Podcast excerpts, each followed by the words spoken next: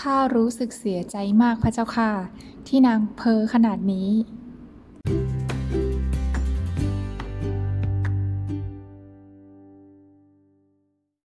เล่าเป็นนิทาน สวัสดีค่ะสำหรับวันนี้นะคะจะเป็นเรื่องราวนะคะของนางสุมาณาเทวีค่ะ ที่ก่อนตายเนี่ยทำให้ อนาถบินทิกะเศรษฐีเสียใจมากๆ เพราะนางเพ้อ นางเพ้อว่าอะไร วันนี้จะมาเล่าเป็นนิทานให้ฟังค่ะ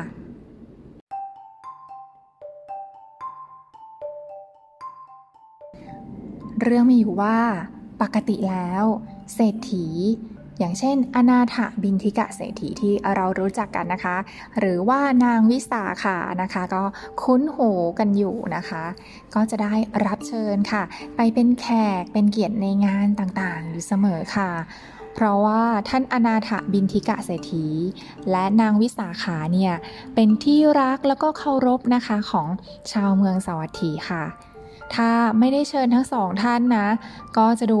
จะดูว่าแบบยังไงอะเฮ้ยไม่ได้นะ จะถูกติเตียนเลยทีเดียวค่ะ ดังนั้นค่ะด้วยความเคารพและก็รักใคร่นะคะ และป้องกันการถูกติเตียนค่ะ ก็ต้องเชิญทั้งสองท่านเนี่ยทุกๆ ครั้งไปเลยค่ะ เวลามีงาน ซึ่งงานเลี้ยงนะคะของ บ้านของอนาถบินทิกาเศรษฐีแล้วก็นางวิสาขา ก็มีอยู่ทุกวันค่ะ ท่านน่ะเลี้ยงพระวันละ 2,000 รูปที่บ้านของทั้งสองท่านค่ะ ท่านทั้งสองเนี่ยจึงหาวิธีค่ะ โดยหาผู้ที่มาดูแลงานบุญที่บ้านของแต่ละท่าน โดยนางวิสาขาค่ะก็จะมีหลานหญิงค่ะ เป็นผู้ดูแลกิจการงานเขาเรียกอะไรอะงานเลี้ยงพระที่บ้านนะคะ ส่วนอนาถบินทิกะเศรษฐีค่ะ ก็ให้ลูกสาวคนโตมาดูแทน ซึ่งนางก็ชื่อว่ามหาสุภัทราค่ะซึ่งเมื่อนางได้เลี้ยงพระและก็ฟังธรรมบ่อยเข้า ก็ได้บรรลุธรรมเป็นโสดาบาลค่ะ แล้วก็ได้แต่งงานไปอยู่กับสามีซะแล้ว ต่อมาจุลสุภัทราค่ะ ก็เป็นผู้ดูแลแทนก็เป็นลูกคนรองลงมานะคะของเศรษฐีค่ะ ก็ได้ฟังธรรมเหมือนกันค่ะ แล้วก็บรรลุเป็นโสดาบันและก็ได้แต่งงานไปอยู่กับสามีเช่นเดียวกันค่ะ ดังนั้นก็เหลือสุดท้ายแล้วค่ะ ก็เป็นลูกคนเล็กค่ะ ชื่อนางสุมาณาเทวีค่ะ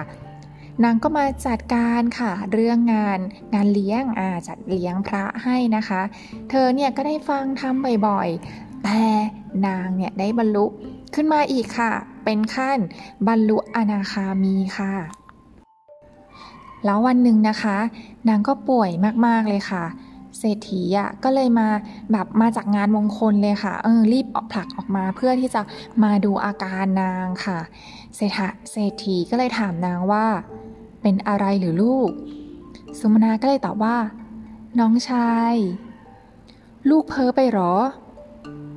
ไม่ได้เพ้อน้องชาย ลูกกลัวหรอ ไม่ได้กลัวน้องชาย และนั่นนะคะ ก็เป็นเสียงสุดท้ายของเธอค่ะเศรษฐีค่ะ แม้ว่าจะเป็นโสดาบันแล้วก็ตามนะคะ ก็อดที่จะร้องไห้เสียใจกับการจากไปของนางไม่ได้ ก็เลยไปกราบพระศาสดาค่ะ ความตายเป็นเรื่องธรรมดาของสรรพสัตว์ ท่านร้องไห้ทำไม ข้าพเจ้ารู้ แต่ลูกของข้าเป็นคนดี ข้าเสียใจที่คนดีๆอย่างนั้น เมื่อตายไปอะ ก็เพ้อ ข้าจึงรู้สึกเสียใจมากพระเจ้าค่ะ แล้วเศรษฐีก็เล่าการสนทนาครั้งสุดท้ายของตนกับลูกสาวที่เรียกตนว่าน้องชาย และด้วยยานของพระศาสดา ท่านจึงอธิบายให้เศรษฐีฟัง เศรษฐี ลูกของท่านพูดแบบนั้น ไม่ได้หมายความถึงน้องชายในความหมายธรรมดา หากแต่ท่านเป็นน้องชายของนาง โดยมรรคและผล ท่านเป็นเพียงโสดาบัน ส่วนนางได้เป็นสกทาคามีแล้ว นางจึงเรียกท่านว่า น้องชาย เศรษฐีปลื้มใจมาก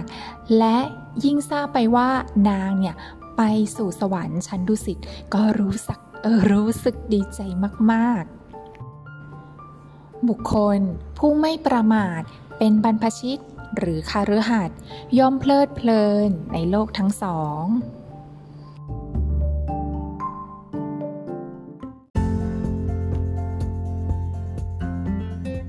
และก็จบลงแล้วนะคะสำหรับเรื่องราวนะคะ ของเศรษฐีและก็นางสุมาณาเทวีนะคะ ซึ่งเป็นลูกคนสุดท้องของเศรษฐีนะคะ ที่เสียชีวิตไปใช่ไหมคะค่ะ ก็เรื่องนี้ก็รู้สึกว่าเศรษฐีนะคะ เป็นคนที่ขวนขวายในบุญมาก ๆ เลย แม้ว่า ท่านนะคะจะมีงานมงคลทุกๆวันเลยก็ได้บุญอยู่แล้ว แต่ท่านก็ยังจัดงานที่บ้าน แล้วก็จัดเรียงพระถึง 2,000 รูปในทุกๆวันสุดยอดเลย เป็นผู้มีวินัยด้วยเนาะแล้วก็การฟังธรรมเนี่ยก็รู้สึกว่าเออทำให้ลูกของท่านทั้ง 3 แล้วก็ท่านเองค่ะ ได้บรรลุโสดาบันก็เลยทำให้รู้สึกว่าเออการฟังธรรมเนี่ยมันก็เป็นเหตุให้เราเนี่ยสามารถได้บรรลุธรรมได้